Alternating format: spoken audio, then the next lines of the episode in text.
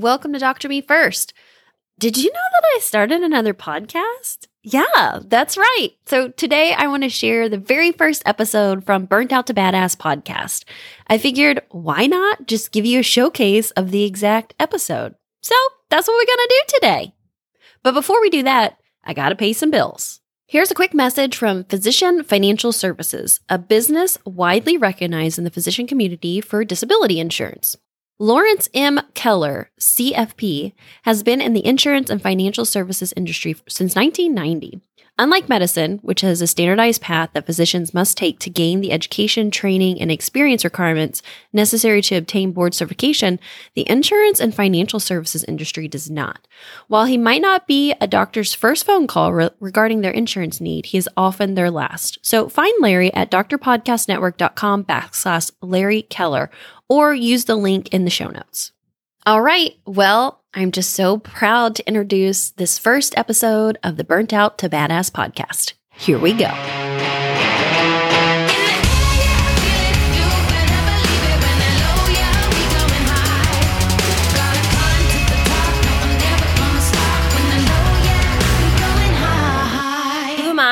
Well, I'm a woman who speaks openly about being burned out as a family medicine physician so that no other working professional woman feels alone in her workplace journey. I believe that every woman deserves to have a joy filled and sustainable career. And I am on a freaking mission to tell everyone, hey, beautiful people, you can love your life and your work. So I experienced physician burnout literally I think I finally came into the awareness that I was burned out within the first couple weeks of starting my new attending job. So I had gotten through medical school. I had gotten through residency. I had signed the big girl contract. I had all the student loans, the house mortgage, the two little kids and the scared husband at home. And that's when I realized, oh my God, I can't do this for the next 30 years of my life. I was chronically exhausted. Like there was no amount of sleep or naps or vegging out that was going to help me. It wasn't just physical exhaustion. It wasn't just mental exhaustion.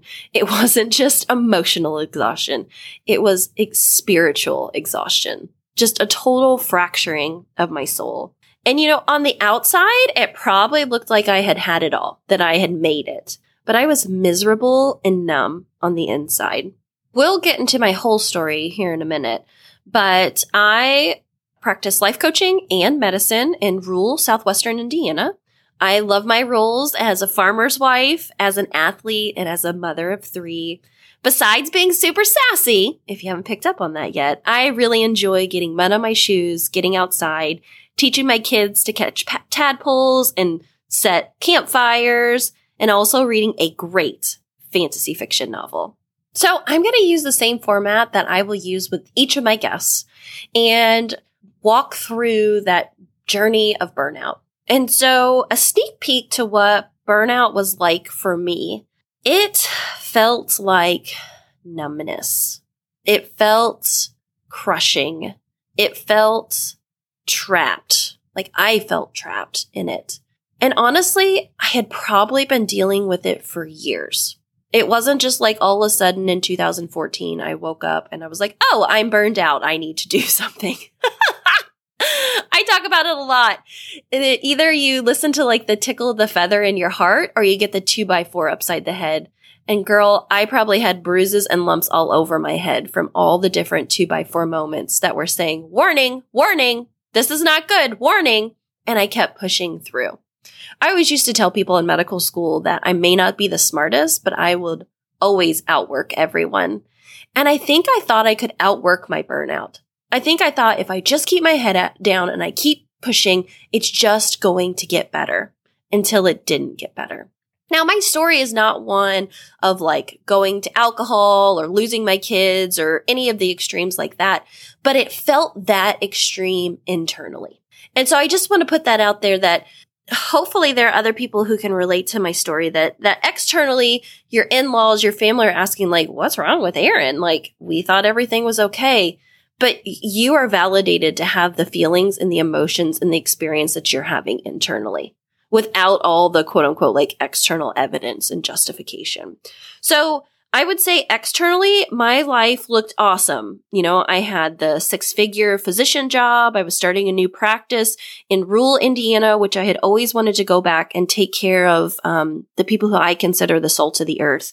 Um, we had just bought a home. We had two little boys. They were uh, like three and, well, almost three and almost one. My husband was, he had transitioned from teaching and was working full time on the family farm. And so had gone through that, tra- that transition with him. So, you know, externally, like I said, everyone around was, was just like, what do you mean you're not happy? And what I found out pretty soon is that it wasn't safe for me to talk about how I felt with other people. Other people just didn't get it. My family didn't get it people locally to me didn't get it. So what I did was I started talking to like my med school best friends and they were like, yeah, yeah, me too. I had no fucking clue what to do either. I talked to people I went to residency with. Same thing. They were feeling exactly the same way, but had no solutions. I was even mouthy enough that I talked to my office manager, I talked to my immediate boss, and then eventually I landed in the office of my CMO. And during that meeting, I was just distraught because I was like, I don't even know what to do. Like, I want to walk out of this clinic and burn this building down and never come back. But yet I don't have a quote unquote good enough reason to do that. And I remember talking with him and the quote that still sticks with me in my heart is he says, you know, Dr. Wiseman, we're really glad to have you here and we hope to keep you for the full extent of your 30 plus year career. And I wanted to vomit when I heard that because I thought, there's no way that I can do this for 30 years. And my husband even asked me, he was like, what's the this? And, and I couldn't even describe it. And so what I tell people now is I hit the valley of burnout and then found the basement. Like I had been so entrenched and so deep in it that I didn't even, I couldn't even articulate the words on how I was feeling, what was bothering me, because I had been in that prison for so long. It was just my new pathological normal. But I knew it wasn't right. Absolutely wasn't right at all. And so my journey coming through started with doing what I tell all my patients not to do, which is get on the internet. And I was literally typing, how do I change my CV to a resume? Or alternative jobs for physicians who don't want to practice medicine or how do I get out? Those are literally, literally my Google searches. And I, again, I found thousands of other people who were like me. And, and, you know, some of them were like, just leave, you know, burn down the institution. And other people were doing side hustles and like figuring things out that way. And other people were just bitching and moaning, um, trying to like have an outlet for their emotions, but were doing no changes. And as I looked around, I was like, yeah, I don't, I don't want to go into pharmaceuticals. I don't want to work for an insurance company. I don't even know that I want to be in my career path anymore. I don't even know that I want to be in healthcare. And I remember halfway joking, but I was 100% serious telling my husband, I was like, you know what? I will just go sell chicks at Rural King. It's a local agricultural store. I'm like, I know all about chickens. I was raised with them as a kid. Like, I am good at that. I will go make $12 an hour and sell chickens at Rural King. And he was like, um, let's give this six months because that's not sustainable. You can't even pay your student loans with that kind of income. And he said, Erin, I believe in you. I support you in change. We will figure this out. And that was huge for me to have somebody who he didn't understand, obviously. And later he told me how scared to death he was, but that he believed in me and he knew that we would figure it out. So in my internet searching, I continued to look around, reading blogs, I stumbled across a fellow female family medicine physician, and she was running this website called the Entrepreneurial MD. Well, I'm a DO, but I love my MD colleagues. And I was like, you know what? Hashtag take my money. The rest of my family are entrepreneurs. I'm the only doctor. Like, if they can figure it out, I can figure it out. and so I got on this website. I started working through her online modules. This is the first time I'd ever done like anything like this. And I was like, oh my God, she's kind of speaking to my soul. I need to talk to this woman. So I figured out how to schedule a phone call with her. And I remember, I want to say it was like the spring of 2015 at that point. So I had like continued to keep grinding through and going and grinding through. And I remember talking to her on my front porch. And it was the first time in a really long time that I had felt understood. and that I had felt heard and that I had felt validated. And I remember her telling me, Erin, you're not crazy. You're not broken. I can help you. And she told me the price of what one on one coaching was, and I almost swallowed my tongue. But later, when I talked to Craig, my husband, I was like, I need this. I don't, I don't care how much money this is. I think this is what I need because at least she gets it and she gets me. And so that's what started my coaching journey. I first started getting coached. And in our first couple sessions, she, she started asking me these questions on things that seemed like really simple questions, but I had no answers to. And then the answers that I would tell her, I would later sit and think about them. And I was like, Oh my God, that came out of my mouth. Is that really what I'm thinking? And it was the first time that I realized that my thoughts had been so convoluted for so long that I didn't even have a grip on it. I didn't even realize the internal messaging that I was telling myself over and over and over again. And before too long, things started to get better. I started doing the coaching exercises and meeting with her. And before too long, I realized during one of our coaching sessions, she asked me, What were you put on this earth to do? And I was like, Well, be a doctor and a mom and a wife and a friend. And she's like, No, no, no, no labels, action verbs. What were you put on this earth to do? And I said, I was put on this earth to heal and to help. And she said, Erin, doctoring is one way for which you can do that, right? And I said, Yeah, yeah, I think so. She said, Now there's about half a million other ways that you can help and heal people. And so this is your decision now on which one of those you want to pick moving forward. And it blew my mind because when I stripped off the label of like, this is what I was always supposed to be, like, you guys got to know, I was in medical training until my 30s. And so practically my whole entire life to this point had been training for this pinnacle moment. And now I was turning my back on the thing I'd been training for, for what I had based my entire identity on, for what I had spent hundreds of thousands of dollars to obtain and thousands and thousands of hours. And now you're telling me like, oh, it's just one drop in the ocean. It was scary, but it was freeing all at the same time. And then that got me thinking of like, oh, so how else can I help and heal? And thinking about my conversations that I was having with her and my experience and my sass and my things that I, all the things I wanted to do, I just started. I just started doing it. And I started doing these things that I called truth prescriptions. And I'd put them on Facebook or Instagram or wherever, Pinterest, because I thought, you know, I have something to say. I have a voice that's important and I could maybe help and heal one other person in this big wide world if maybe they read my message. And then from there, truth prescriptions started to develop into me talking and speaking about my experience. And then I was like, where are all the damn young professional mom coaches at? Cause we needed this shit. We needed this shit before motherhood, before training. We need this. I didn't see anybody else doing it, not in the flavor that I wanted. And so I said, why not me? So I started to go get coaches training. Like again, 2015. Found out I was pregnant with our third child and started to make some changes, both, you know, along the way was internally, but really externally. And so I cut back on my clinical practice. I just worked Monday, Wednesday, Friday. And Tuesdays and Thursdays, you know that feeling when you dive down off the diving board to like a, a 20 foot pool down below and it gets really like heavy and your ears feel like they're going to pop and you can't swallow and, and you're holding your breath. Well, Tuesdays and Thursdays felt like when you come up from that and you're on the top of the surface and the sun is shining on you and you're floating in a floaty with some sort of delicious drink in your hand. And I was like, mm, I got to have more Tuesdays and Thursdays in my life. I've got to have a career that I don't plan a vacation for while I'm on vacation. And my other requirement is I want a life that you don't have to wake up to an alarm clock to every single morning. And that was my guiding post. And so I just started.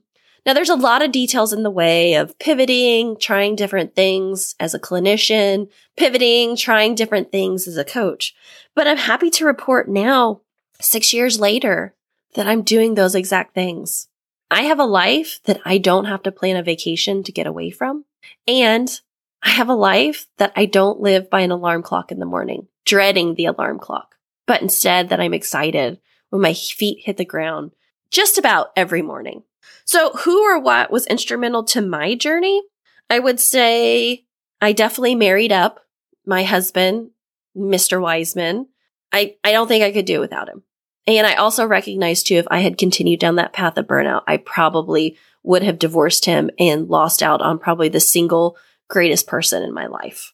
My coach, Dr. Philippa Kennealy, she was totally instrumental. And there were a lot of other people along the way who said, we believe in you, Erin. We see your spark coming back.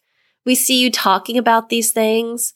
And then when I started working with clients and they started to have results, I was like, I think this is it. Because for a long time, I doubted, like, did I make the worst six figure decision by going to medical school and by doing this career? Like, do I regret doing that?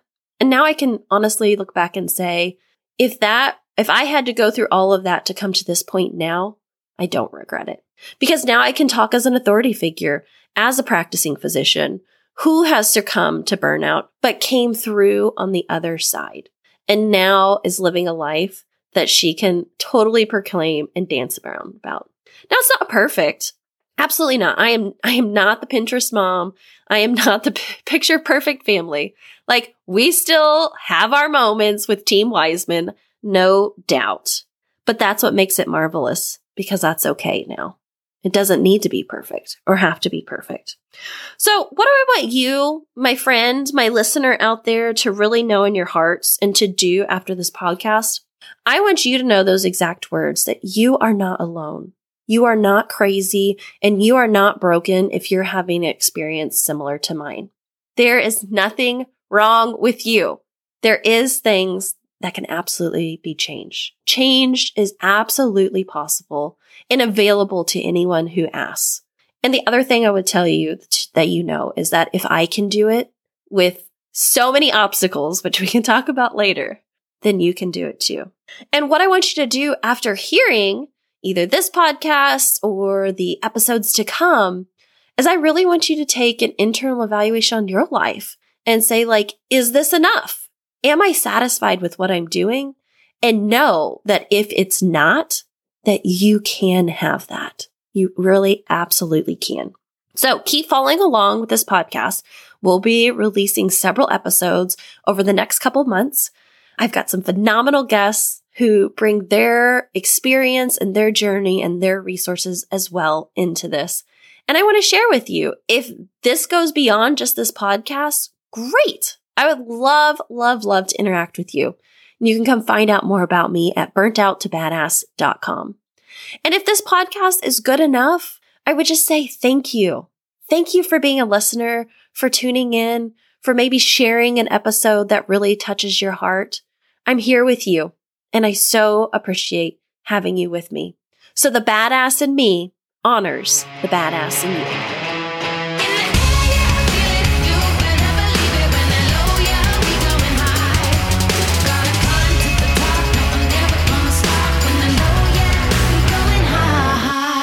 Thanks for hanging with me today. But before we end, don't forget about Larry Keller at Physician Financial Services for your disability insurance need. He's been around for a while in many physician communities, helping them with the coverage they need. So go find Larry at drpodcastnetwork.com backslash Larry Keller. And don't forget, your life, your calling, your pulse matters.